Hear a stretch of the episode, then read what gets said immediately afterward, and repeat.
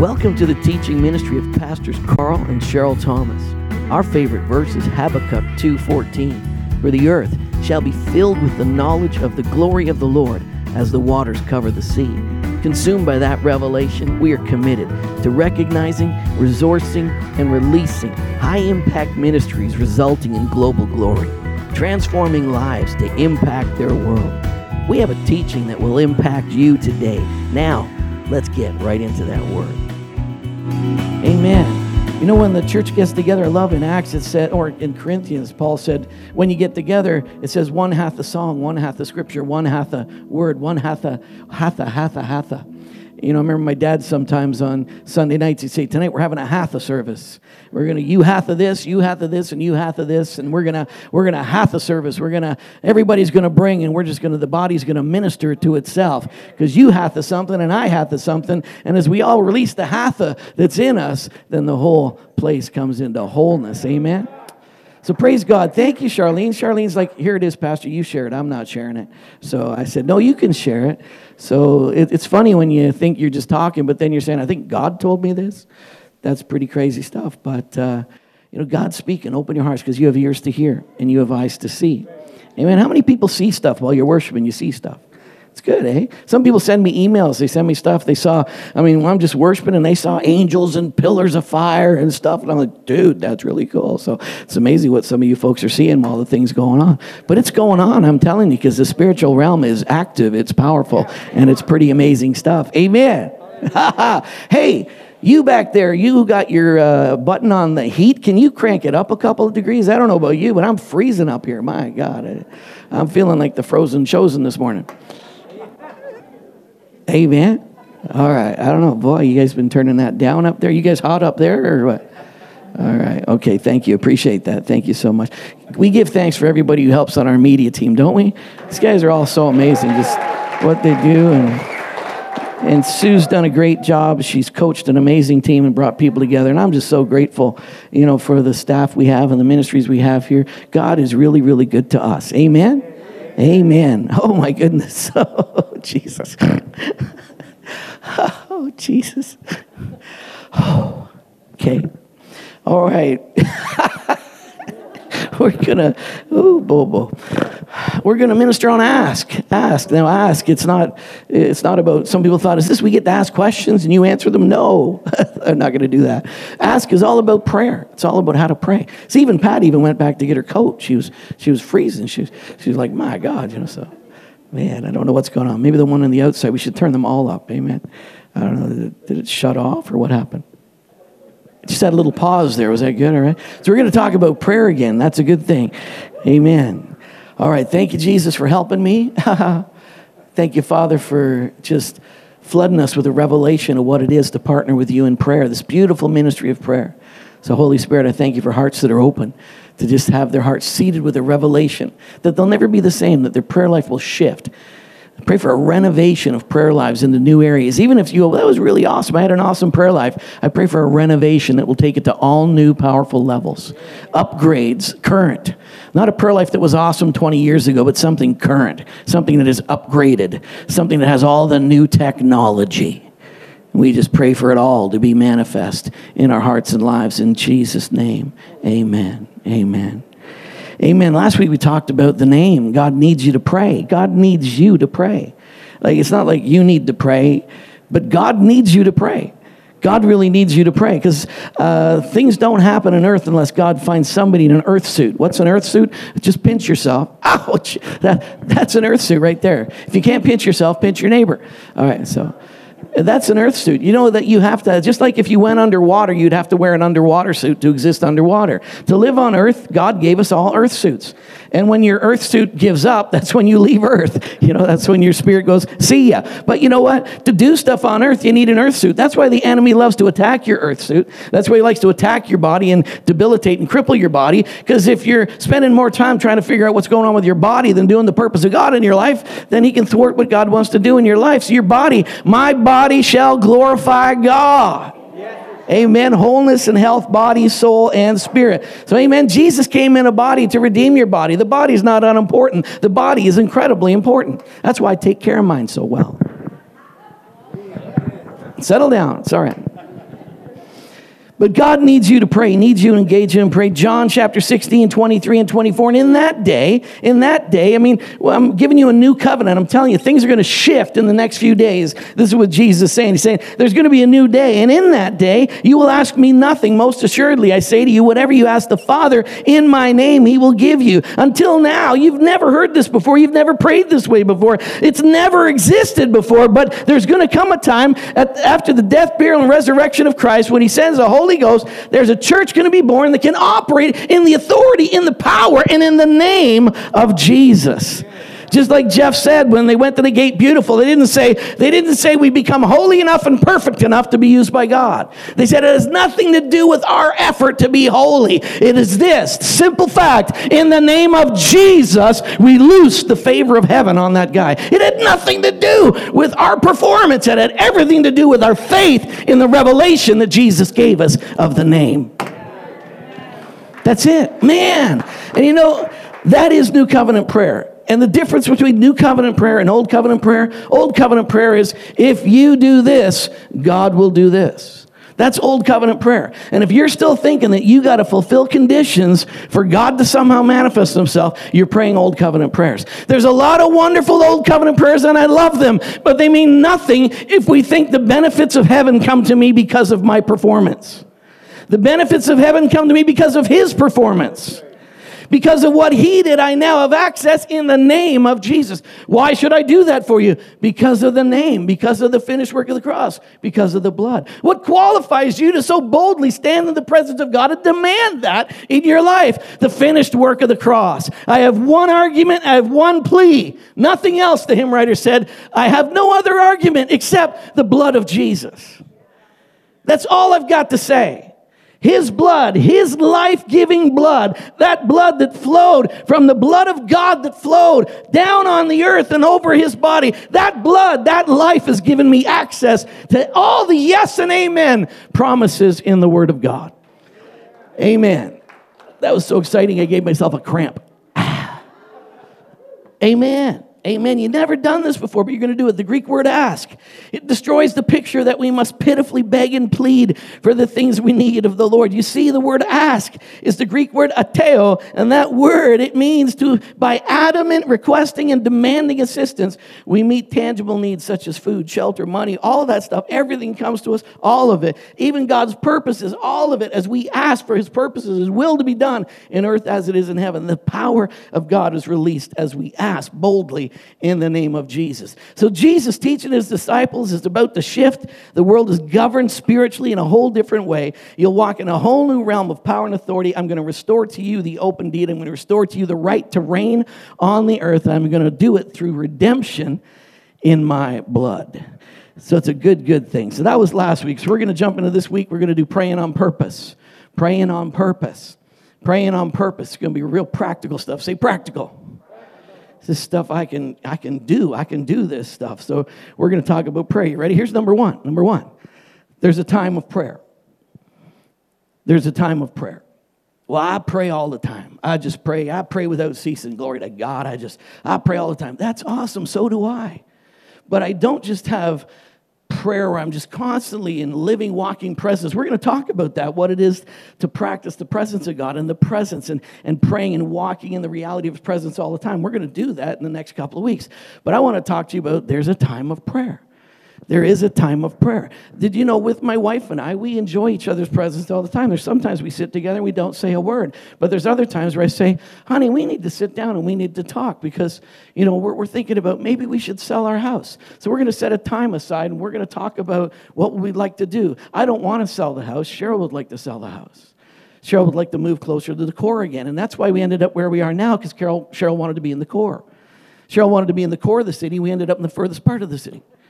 So when Cheryl says she wants to live in the core, I don't know what that means. Don't know where we'll end up. So I'm pretty much, I'd like to stay where we are now. So I'm saying all of that to say we're going to have to have a time where we sit together and we talk about, we're going to have to share our hearts with each other and share our convictions about what's going on. There's times where you need to have a time where you're going to sit with God on purpose. And you're going to engage him and talk to him, and he's going to talk to you. You're going to share the things on your heart, and he's going to share the things on his heart. And you're going to have focused, deliberate time that you're going to spend with God. If you don't have focused, deliberate time that you spend with God, you need an upgrade on your prayer life. And you really need to have that specific time. Jesus, and it says, in rising very early in the morning. How many love the rising very early in the morning? I hate that. I tell you, it just freaks me out. I thank God that when I was studying this and looking at the Jewish seasons of prayer, it was the third hour, the sixth hour, and the ninth hour, which is nine o'clock, noon, and three in the afternoon. Totally works for me. So the rest of you folks, it's all good. But but Jesus had a habit. He had something he did. He rose very early in the morning while it was still dark, and he departed, and he went out to a desolate place, and there he prayed. He went out to a place. He took the time. He pulled himself away, and he went to a place where he could focus and hear from God. So you pray always, you fellowship with God always, but you need time of prayer. Can I get an amen? You need a time of prayer. Luke uh, five, verse sixteen. So he often, it says he often, he himself, which meant he did it, he was alone. He himself often withdrew into the wilderness and he prayed. He often did this. He often, it wasn't just, you know, the, the while you're walking, while you're journeying, while I'm eating with the guys, while I'm going through life. Great, I'm glad that you practice his presence through all those things, and you should. But you should have specific times where you on purpose set time apart to go and be alone with him, you and God, doing business, working life out, doing stuff together, spending time where you're really getting into reflection and deep contemplation about his purposes in your life and what he desires to do in your world. And it happened, he was alone praying. There he was, alone praying. And I think the disciples are observing his prayer life and observing him praying. And they just saw, I think they realized that there's some kind of connection with this time that he spends praying, because he seems to come out of there with direction. He comes out of there with purpose. He comes out of there and he's got an assignment. He comes out of there. Stuff happens when he comes out of that prayer place. And so they're like, you know, what, what you're doing over there, what's happening in there, we've just been observing that. There's something powerful that comes out of what you're doing. Teach us how to pray. Teach us how to pray. He went to his disciples and he said there in this passage, he said to the disciples, he said, who do the crowd say that I am? Who do they say that I am? He came out of there with assignments. Luke chapter uh, nine eighteen is there. Now go to Daniel chapter six, verse ten. Daniel chapter six, verse ten. And in his upper room, I love that, in his upper room. In his upper room, there was that specific spot. In his upper room, with his windows open towards Jerusalem, he knelt down on his knees three times that day. Three times. And he prayed and he gave thanks before his God, as was his custom since early days. He developed a time three times a day, as was his custom. He was taught as a child. He was taught as a child how to encounter God, how to minister to God. And Daniel was taught as an early child, and in his early childhood and early days, three times a day to seek the Lord and to do it on purpose. And he had those times and he had those seasons. So Daniel knew that. What's interesting here was they'd set up, uh, you know, an image, and they said nobody should pray or nobody should go after or honor any other image except this image of the king. And, you know, they said if anybody does it, they're going to die. So Daniel knew that if he prayed, he knew after that decree was made, if he prayed and he was caught praying, that he was going to get thrown to the lions. So you know what he did? He opened up his windows and he prayed just like he did any other day. So, you know, there's something really, really important. He said, I would rather be thrown to the lions than give up the time of prayer.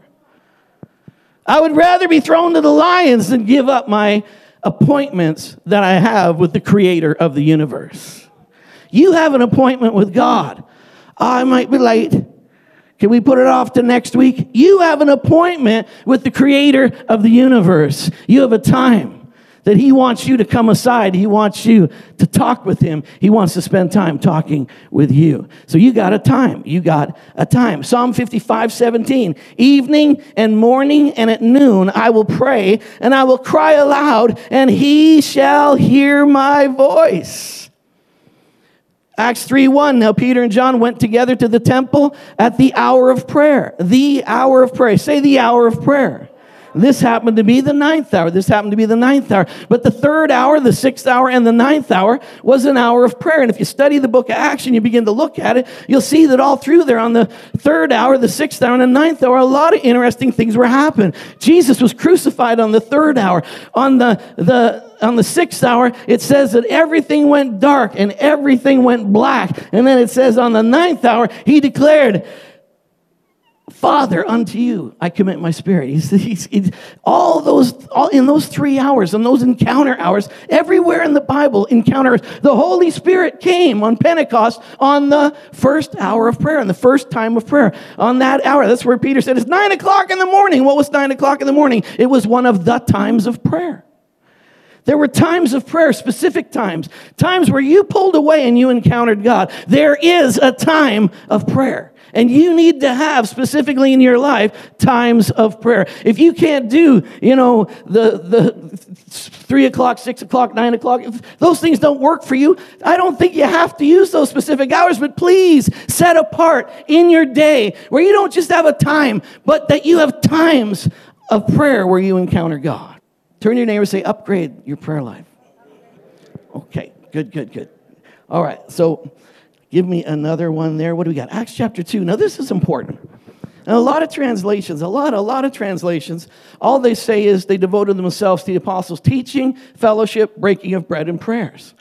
Now, what's sad about that is that there's, if you look up the interlinear Greek Bible, you'll see that there is a, a specific article in front of it. It, it does not say the apostles' te- apostles' teaching. It says the apostles' teaching. Singular, the apostles' teaching. Now, this, I think, is the E S V Uh, version, also the American Standard and the Revised Standard. I think they all put the in, but a lot of other translations don't put the. Now, the the apostles' teaching, the fellowship, specifically, singular, they devoted themselves to the fellowship. How many know you're not having fellowship if you're just having a coffee and a donut at Tim Hortons?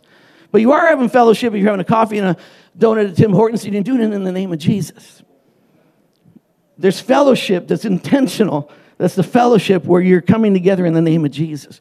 It's the fellowship. It is the breaking of bread. And then it's the prayers. The interesting thing about this the, this the is a little different than the other three thes because this the is plural. This the is, it's a the, it's a specific article, but it's plural. So properly translated specifically, it is and to the prayers, not prayer. Not to prayer, but to the prayers. That's interesting, isn't it? Isn't it? I'm just telling you it is.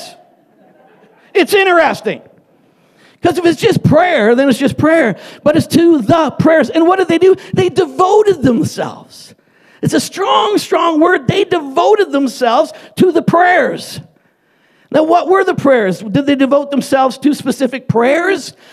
Prayers? There were prayers that they did? I believe they did. I believe sometimes maybe in charismania and in evangelicalism, we've, we've maybe not made such a big deal of the Lord's Prayer.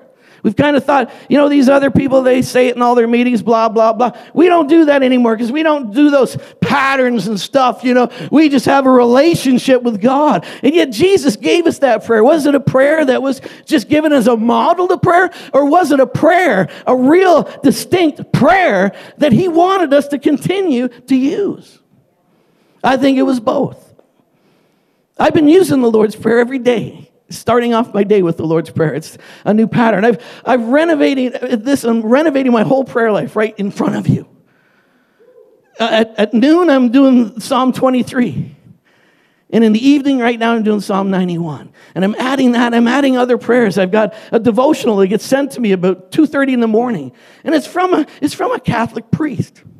But what I'm finding is I want to I want to read other stuff. I want to read stuff that's out of the ordinary scope of my world. I want to be brought into and I want to encounter things that are outside of where my experience is right now. I don't want to pray from my experience right now. I want my experience to be enlarged. Therefore, I want to open my heart and my mind and my spirit up to things that are different, things I've never maybe looked at before.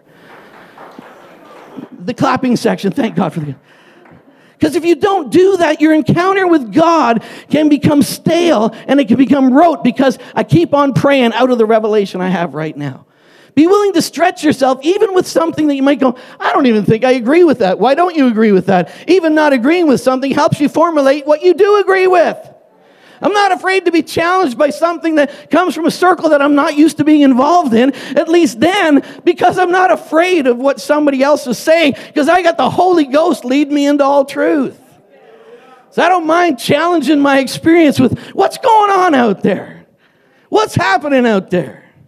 And I want to be able to speak into it. I don't want to limit my experience with God or the world I minister to because I'm staying in my little box. I'm just hanging out with people who think just like me. You know what happens when we hang out with people who think just like me? We only need one brain. We could share one brain and send the rest on a vacation. Thank God for the body of Christ. Thank God that there's diverse experiences and expressions in the church that I go to. There's all kinds of people experiencing God in different ways than I do. Stop it! We all got to experience it like I do. Wouldn't that be boring? Thank God that it's one Lord, one Christ, one Spirit, one body.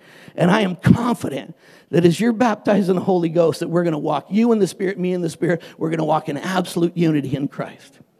Amen? Are you able to get in the Spirit? You absolutely are. Same here. And he is able to, and I am more confident in his ability to direct us than I am fearful in the devil's ability to deceive us. Some people got a great big terrifying devil and a little bitty spirit of truth. I got a massive spirit of truth that's not going to let us be distracted or led astray. Thank God.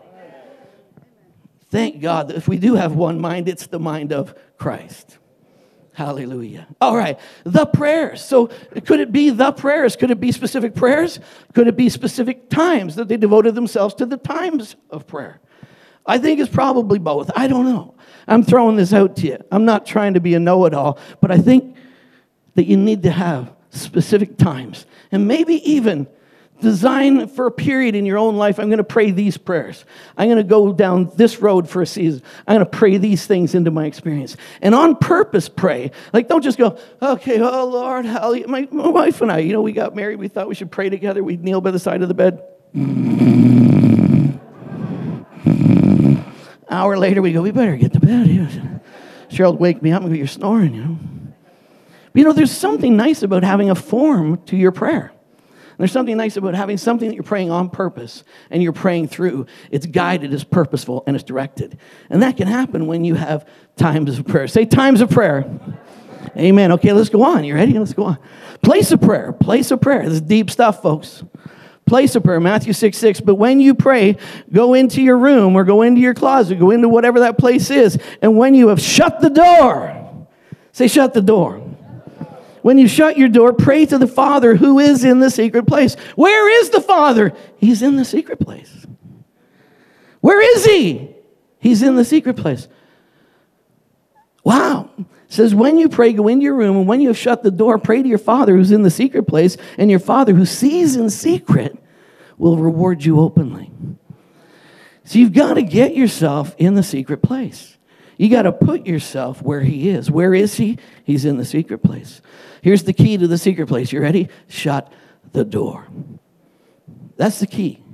Take a place. Jesus went alone. Jesus went to a, a barren place. He went to places that were excluded. Why is he going over there? I mean, you could pray at the pizzeria. Well, you could pray at the pizzeria. But you know what? When I go off to a place where I set myself aside and I shut the door to every distraction and I shut myself away and I find him in the secret place, when I find him there and he and I can spend time together, you've got to find yourself in the secret place because where's the Father? He's in the secret place. Father is in the secret place waiting for you, and the key to fellowship is shut the door. What's amazing is if you need things manifest in your life openly, you're going to win the battle in the open realm in the secret place. It's in the secret place where you're going to get the things that you need to be expressed openly in your life. It says God sees. Where does the Father see? He sees in secret. The Father who sees in secret, when you engage him in those times, in the secret place, when you engage him there, he's going to speak to you in the secret place, and you're going to find that the things that you need to be manifest openly in your life, you need to get things out of the unseen realm and the seen realm, it's because you have a secret place experience with God. How was that? Was that good? All right, you know, please settle down. All right. Clapping section is kind of quiet over there. All right. Father sees in the secret. Shut the... Don't just patronize me. It's all right. You know, Psalm ninety-one, one and two, he who dwells in the secret place of the Most High shall abide in the shadow of the Almighty. I will say to the Lord, he is my refuge and my fortress, my God. In him will I trust. There's safety, supply, satisfaction. I, lo- I love these verses, though, because, look, there's four names of God. There's the Most High, there's the Almighty, there's the Lord, and then there's my God. And there's four powerful revelations of who he is, that when you dwell in the revelation of who your God is, there's safety, supply, and satisfaction. When you dwell with him, you abide with him, you remain, and you know what it is to encounter him in the secret place. Pitter patter. Some of you folks over here need to clap. Can you people clap over here? Thank you, guys. You guys take the day off. All right. No, don't take the day off. You know how needy I am. All right. Let, let me show you this right here. Look at that. You see that? Isn't that amazing? There's a verse over top of that. It's actually one of my dad's favorite verses. But you know what that is? That is actually something my father gave me. Actually, I don't know that he gave it to me, but when he passed away, I took it.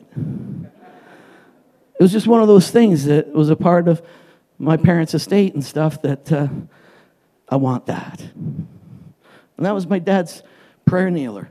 And he had this prayer kneeler in his bedroom. And just all my life, I wanted that. I always remember seeing that in there. And I can remember coming home sometimes late at night, and I'd see a crack in the door, and then I could see my dad's feet at that kneeler. And that probably impacted me more than anything my dad ever said to me, was I saw him on his knees at that piece of furniture. And I've got it. I used to have it in my bedroom, but my wife didn't like it there. She redecorated it, and she moved it to the basement. So I've now moved to the basement as well, so pray for us. So, but my dad, we lived beside the, the church when we were in Peterborough and as a kid growing up, and we lived in the church mansion. It was right beside the, the church, which is not the best way to grow up, because everybody knows your business, and it's just nasty, and I could never get away with any evil doing. Everybody. And then, then we had a senior's apartment. Between between the manse and the church was a senior's apartment with, you know, twenty senior citizens all looking out their windows going, what's that Thomas boy doing now? And I tell you, my parents, they got stuff on me constantly.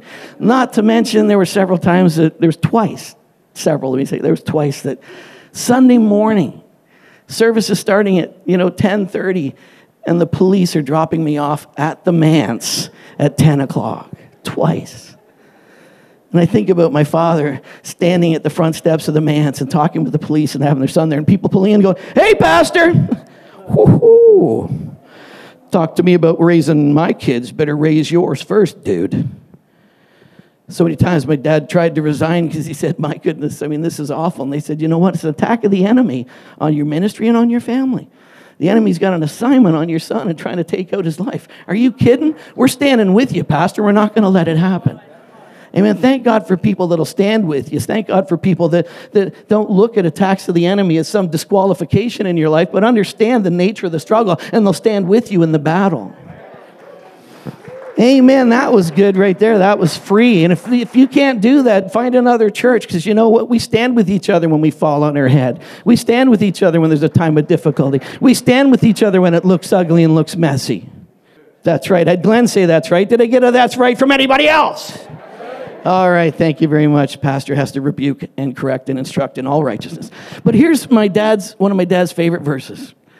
Samuel chapter twelve, twenty-three, they rebelliously wanted a king. And so Samuel, he finds a king. He's going to anoint the king. He says, now you did a ridiculous, rebellious thing by wanting a king, but you know what? God's not going to forsake you. For his own name's sake, he's still going to love you. And then Samuel said this to Saul and to the people. He said, moreover, as for me, far be it from me that I should sin against the Lord in ceasing to pray for you, but I will teach you the good and the right way. My dad would preach on this often. If my dad could only preach once anywhere, and he was invited to preach once, and it would only be one in and one out, my dad would preach on prayer. And he would start with this. He would say, God forbid that I would sin against you by not praying for you. Have you ever been in your office and just sitting there and you could feel the presence of God suddenly enter the room? You could feel just even sometimes God touching your head. Who is that? You were there just even this week and you could just feel there was like something, presence of God touching my head. Who is it? Who is it?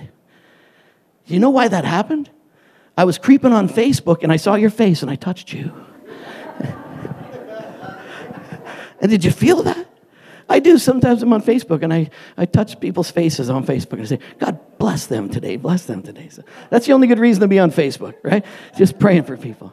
But, you know, we pray for you. I pray for you. The staff, we pray for you. I pray for you. You're on our hearts a lot, and it's because my dad drove into me. God forbid that I should sin against him by not praying for you. You know, others are important. If you're not praying for others, come on. It's very, very important that you build that into your life. All right, so there's got to be a time of prayer, but there's got to be a place of prayer. And my father had that place of prayer. And I thank God that I saw that, and I saw the evidence of that. And seeing him pray did more for my life than anything he ever said to me. That I can remember. And that that was his favorite verse. I can't remember. Number three, the voice of prayer. Can I say the voice of prayer? The voice of prayer. Luke chapter eleven, verse one. Now it came to pass, as he was praying in a certain place, as he was praying in a certain place, when he ceased, that one of the disciples said, Lord, teach us to pray. Teach us to pray, as John also taught his disciples to pray. I think they did that because they could hear him praying. They saw him praying. They saw the evidence of prayer in his life. But I believe they did that because they were listening in. They were hearing about him praying, and they heard the voice of prayer, and they heard him having that communication with the Father. Matthew chapter Chapter twenty-six, thirty-nine, he went a little farther and he fell on his face and he prayed, saying, he prayed, saying, oh, my Father, if it's possible, let this cup pass from me. Nevertheless, not my will, but yours be done. Which is incredible that even at that place, he still had a will to submit to the will of the Father. His will, his human will, had to be submitted. He had a choice to submit his will to the Father. But he prayed, saying, he prayed, saying. You know, there, it's important to pray out loud. I, my aunt, Aunt Dorothy, Aunt Dorothy Warburton, when I was a little kid, we'd play around the house, and they lived down the street from us, so I'd come with my cousins into the house, and when we'd come in the house, there were times we'd go, ah! I'm like, what's going on with your mom down there? She praying. She sounds like she's dying. Should we check in her? Oh, no, she good. Trust me, don't knock on the door right now. But my Aunt Dorothy, when she prayed, I tell you, you could hear it. It was going on, and she was doing it. And I tell you, I figure she's going to come out of there. She's going to look like some crazy wreck of a mess, because I don't know what she was battling with in there, but that was ugly. But, you know, she'd come out of there, not a hair out of place or anything. Hello, kids. Would you like some peanut butter cookies? Well, just roll some up right now. And I go, where's the lady that was in the room? Thank God you left her there. I mean, oh my goodness. But you know, she knew how to pray. She was a prayer partner with seven hundred Club, prayer partner with one hundred Huntley Street. Two times a week, she would go down all the way downtown and she would go work on the phones on the prayer lines. You know, she was somebody who knew how to pray. But she knew the voice of prayer. We get into prayer meetings with her, and oh my goodness, I tell you, if I was a devil, I would run just because she scared me. But she made some really good cookies. Amen. So it was good, but... There's, there's times it's not appropriate to pray out loud. There are, right? Like when your keyboard gets stuck at work and like, I curse you now in the name of, Je- I plead the blood of Jesus over you. I will not foul demon come out of my. That's not a good place to use use your voice. You know, that's, that's not, you can just quietly pray there. But, you know, it's very important to use your voice when you're praying. Mark eleven, chapter twenty-three, twenty-four, and, and Jeff and, and Stephen exhorted us this way, that your mouth and what you're using and what you're saying is really, really important. It says, assuredly I say to you, whoever says, say, say, say, say, whoever says to this mountain, be removed and cast into the sea, and does not doubt in his heart. Has anybody got a mountain? You got a mountain. You got something in the way. You got some kind of obstacle. You got something you'd like to get lost. You know, you can speak to mountains and speak to mountains, and you can introduce mountains to the vastness of God. Did you know the biggest mountain in the world would disappear in the Pacific Ocean? You know, God is saying that whatever mountain is before you, you can speak to that mountain, and you can command it to be cast into the vastness of God, and it'll disappear in the vastness of who God is. So when you pray, you got to speak to that thing. You got to speak to it, and you got to tell it what to do. Be removed and cast into the sea. It says, he who believes in his heart and doesn't doubt, but believe the things you're saying, and the things you say, all those are the word Lego. Say Lego. It really is Lego. That simple. You just spoke Greek today. Lego. That's Greek. It's Lego. How many have ever played with Lego blocks? You know, when I, I got this, and I realized my son was a Lego maniac. He really was. But, you know, my son would build what was on the box, but then he would build other stuff. He just had a big barrel full of Lego, and he would just create things out of his own imagination. And out of his own imagination would come beautiful, symmetrical. He built this huge, big boat one time. It was like he used every piece of Lego in the house. And it was beautiful, but it was all symmetrical. All the colors were symmetrical. And I'm going, where did that boat come from? You know what he said? He said, in here. It came from in my head. I had a picture of a boat in my head, and I took my Lego and I created it. And you know what? God puts images of a preferred future. He speaks to you in the in the in your mind and on your spirit, and He gives you the things He desires to bring forward. Do you know how you bring Him into manifestation? With Lego. You'll bring it into manifestation with your words. That word Lego means to speak, to command, or to point out with words. You're taking your words are spiritual, powerful containers, and those words are shaping the very thing you need. But if you're not speaking, if you don't have a time, and you don't have a place, and you don't have a voice to your prayer, what are we forfeiting? What are we not bringing into creation because we're not exercising the simple responsibilities and the practices of prayer? You got to do it. You got to speak it out. And look what it says. If you will say to it, it says it will be done, and He will have whatever He legos. Did you know what you have right now? You literally right now have and are living in and are manifesting what you say. That's why there's a voice of prayer. And when you pray, you got to be determined that you're going to let the Spirit of God speak to you. You're going to get a supernatural manifestation of what He desires to do. And with that, you're going to use your words on purpose to shape and build the future that you're living in. Amen. All right, we're moving on. We're moving on. All right, we got two clappy sections. We got one here. We got one. Good, good. I like it. All right, number four. Specifics of prayer. Luke twenty-two thirty-two. I have prayed for you. I have prayed for you. I have prayed for you. I love that. Jesus said, Simon, the devil, he's tried to put a hit out on your life. The devil wants to take you out. He has decided that he's going to send a whole pack of hordes of hell to rob you of your future and your destiny. And he's decided that by observation, you're going to be a player in the purposes of God. And he's decided to put out a hit on your life. But Simon Peter, I have prayed for you. Specifically and clearly that the call of God in your, this is Jesus. Jesus is saying there's a purpose in your life, Peter. And the devil, he's going to do everything he can to try to destroy you. But when you return, Peter, when you've gone through this struggle, and you're going to come through because I've prayed for you, you're going to come through and you're going to fulfill the call of God on your life. Listen to that. Listen to that.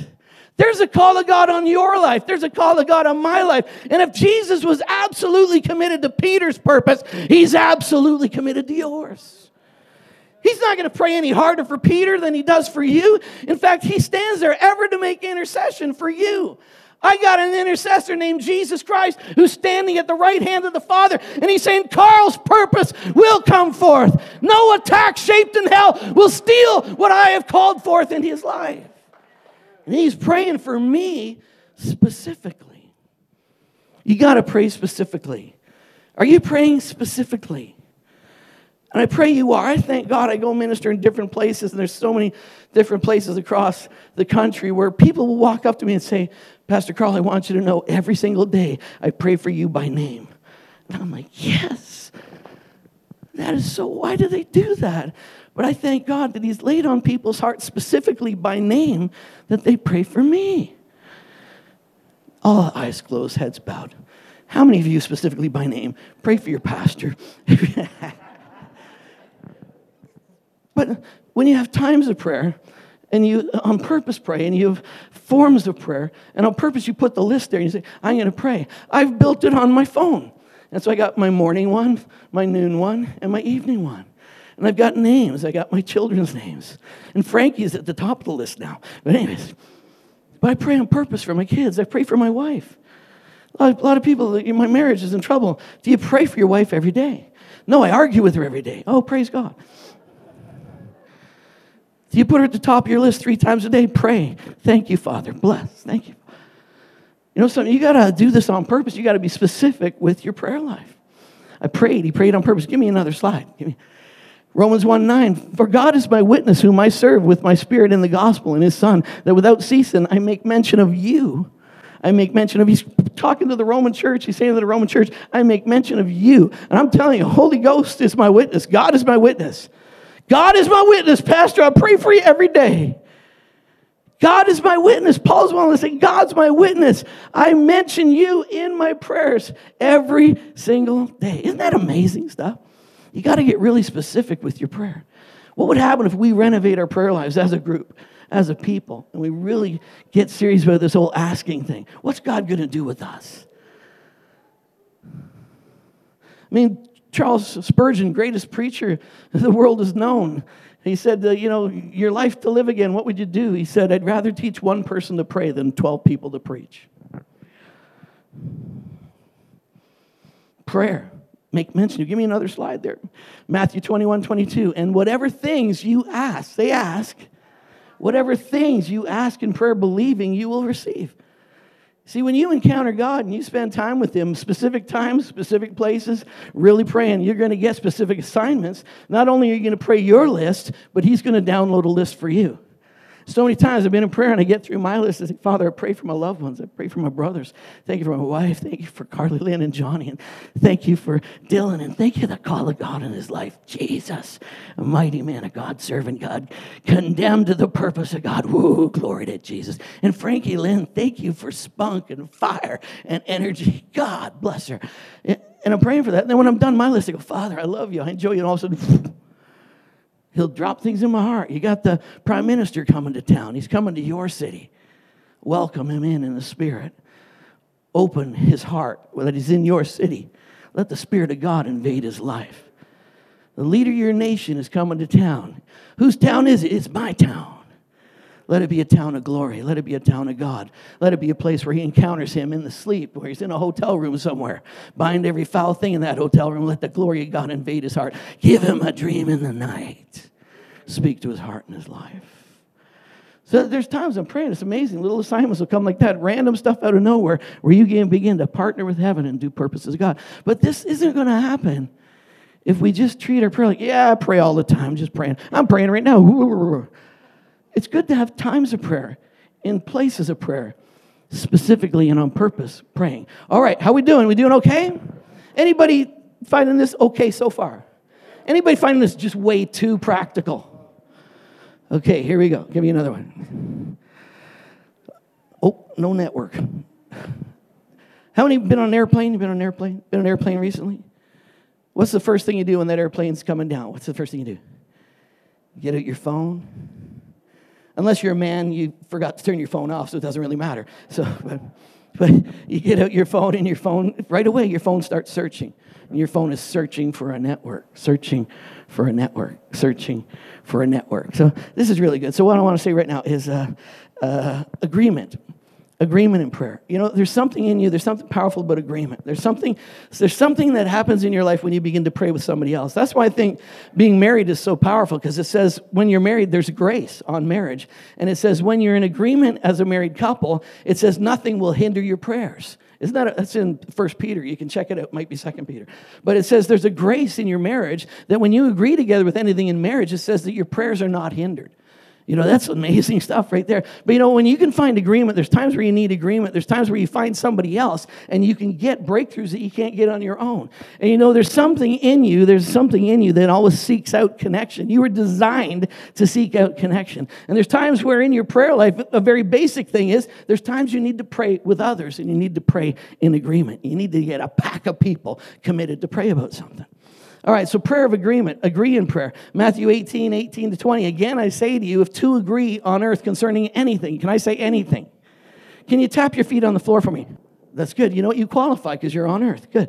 All right, so two agree on earth concerning anything. Has anybody got anything that they would like a breakthrough in? Anything to happen in your life? Wow, three people. It's good. The rest was, my life's good, pretty good. Yep. Go bigger. Okay, anything that they ask, it will be done for them by my Father in heaven, for where two or three are gathered in my name, I am there in the midst of them. Amen. Brandon, stand up where you stand. Go ahead, stand up. George, stand up. Face each other. Are you ready? All right. Two standing on earth agreeing together, just say, thank you, Lord, in Jesus' name. Hallelujah. Go ahead, thank you, Lord. You know, I was screwing all out, but hey! Thank you. You can sit down now.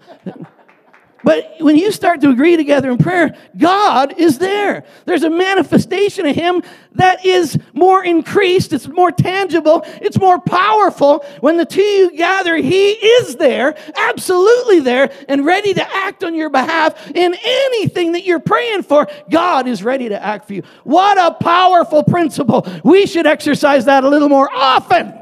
Man, the power that's released in agreement. And it says whatever you can bind, whatever's bound in heaven, you can bind in earth. Whatever's loosed in heaven, you can loose in earth. Because two people in agreement are powerful in the purposes of God. Hello. Agreement is a powerful, powerful thing in prayer. Acts chapter twelve, five to seven. Peter, therefore, he's kept in prison. I mean, James got beheaded, and he's keeping pre- Peter in prison over the weekend. But constant prayer was offered to God by the church. So we got a problem. I mean, this is bad. I mean, James lost his head. They're going to kill Peter on Monday. So what's the church going to do? Wow, maybe we should pack up and get out of town. No, the church decided that we're going to get together. Because we heard when Jesus was teaching us that if two people can get together, you know, and the more of us can gather together, and if we gather in his name and we come under that authority together, that we can ask for anything in his name, and God the Father is going to bring it to pass for us. Yeah, let's do that. So the church got together and they prayed. And look what it says. It says, and the light shone in the prison. The angel had to wake Peter up, had to strike him in the side, say, come on. Peter sleepwalking all the way out until the iron gates opened. He didn't even realize he was being set free. How much faith was in Peter? Not much. He was just sleepwalking.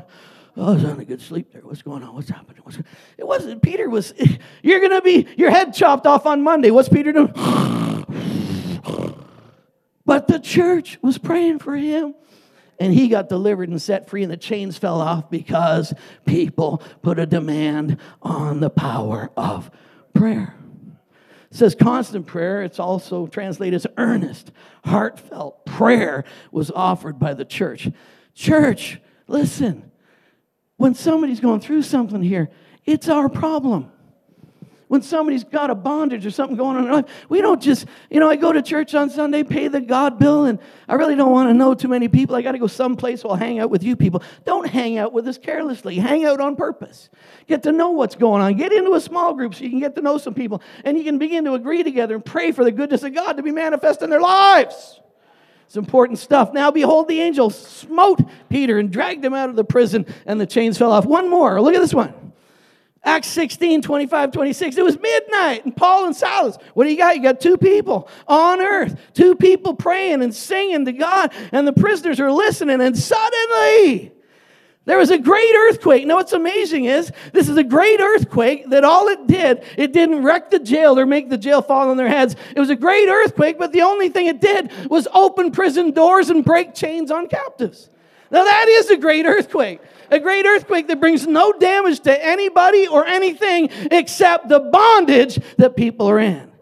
You know, that's what we need today. We don't need an earthquake that'll terrify everybody. We need the kind of earthquake that'll break chains and open prison doors and shatter the things that hinder people.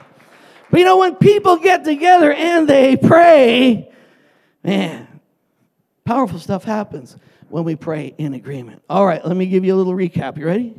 I do want you to do that this week. I do. I want you to have a time of prayer. I got a time of prayer. Thank you very much. Good. Appreciate it. Good. Maybe have times of prayer. They devoted themselves to times of prayer. The prayers. I want you to have a place of prayer. I, I got a, a pastor friend of mine who, who, when he goes into his place of prayer, it's kind of odd, but I kind of thought it's kind of neat. I haven't done it yet. I thought about it. But he actually puts a candle down, and he lights a candle before he prays. And I went, what do you do that for? He goes, for me, it just represents that God's with me. Uh, sounds kind of religiously weird or something. But at the same time, I went, it's actually kind of cool. And he lights that candle, he sits down, he says, welcome, Holy Spirit. Anyway, I'm not saying you got to do that. I just thought that was interesting the way he did it. But his place of prayer, he did that just to, just to use something else, just to bring him into an understanding that I'm in the presence of God. And he had a time of prayer, a place of prayer. You got to have a voice of prayer. Prayer should be voiced. Prayer should be spoken. If you're going to speak to mountains, that is to, to speak to, to point out with words. You got to use your words. Amen? I mean, eventually we got Frankie. Frankie's, ah, ah, you got to use your words. We're trainer. You got to use your words. You know, when you when you grow up in prayer, you got to start using your words. You got to start speaking that stuff. All right, specifics in prayer, specifics, write down people you want to pray for. Make sure that you're specific in prayer. And then number five, agreement. There's times you need to find someone, you need to step into agreement in prayer. All right, come on, stand up with me. I got one more slide, I think. There it is. That's the last slide. Stand up. I just want you to bow your heads and, and close your eyes. I just want all of you believers praying. I'm just throwing that on the slide for one reason. That's because I believe in every single one of us, there's a searching. And every single one of us, you're crying out for a connection. And every single person right now, if you don't know him, there's something inside of you that's constantly crying out to be connected. And you're here today not because, you know, you thought it'd be a cool idea, but it's that desire in your heart to be connected with him that has brought you. And there's something inside you. It's like a divine D N A. There's a chip. It's Almighty God has placed in you to constantly seek him out and seek connection with God. But I want you to connect today. I want your searching to become reality, and I want you to be connected to your Heavenly Father. So nobody's looking around. It's just you. It's just you, and you're here, and you know what? The Father wants to have a relationship with you. He really does. He loves you. He gave his Son so that every obstacle could be removed, so you can have a relationship with him based on what he did, not based on what you did. All you got to do is say, thank you. I accept that. Be my Lord and Savior.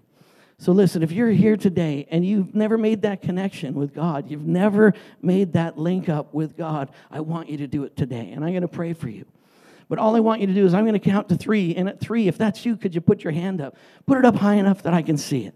You don't have to worry about anybody else. This is you and God. This is you making that connection, making that connection with your Father. Are you ready? Here it is. One, two, three. Just raise your hand up very, very high so I can see it.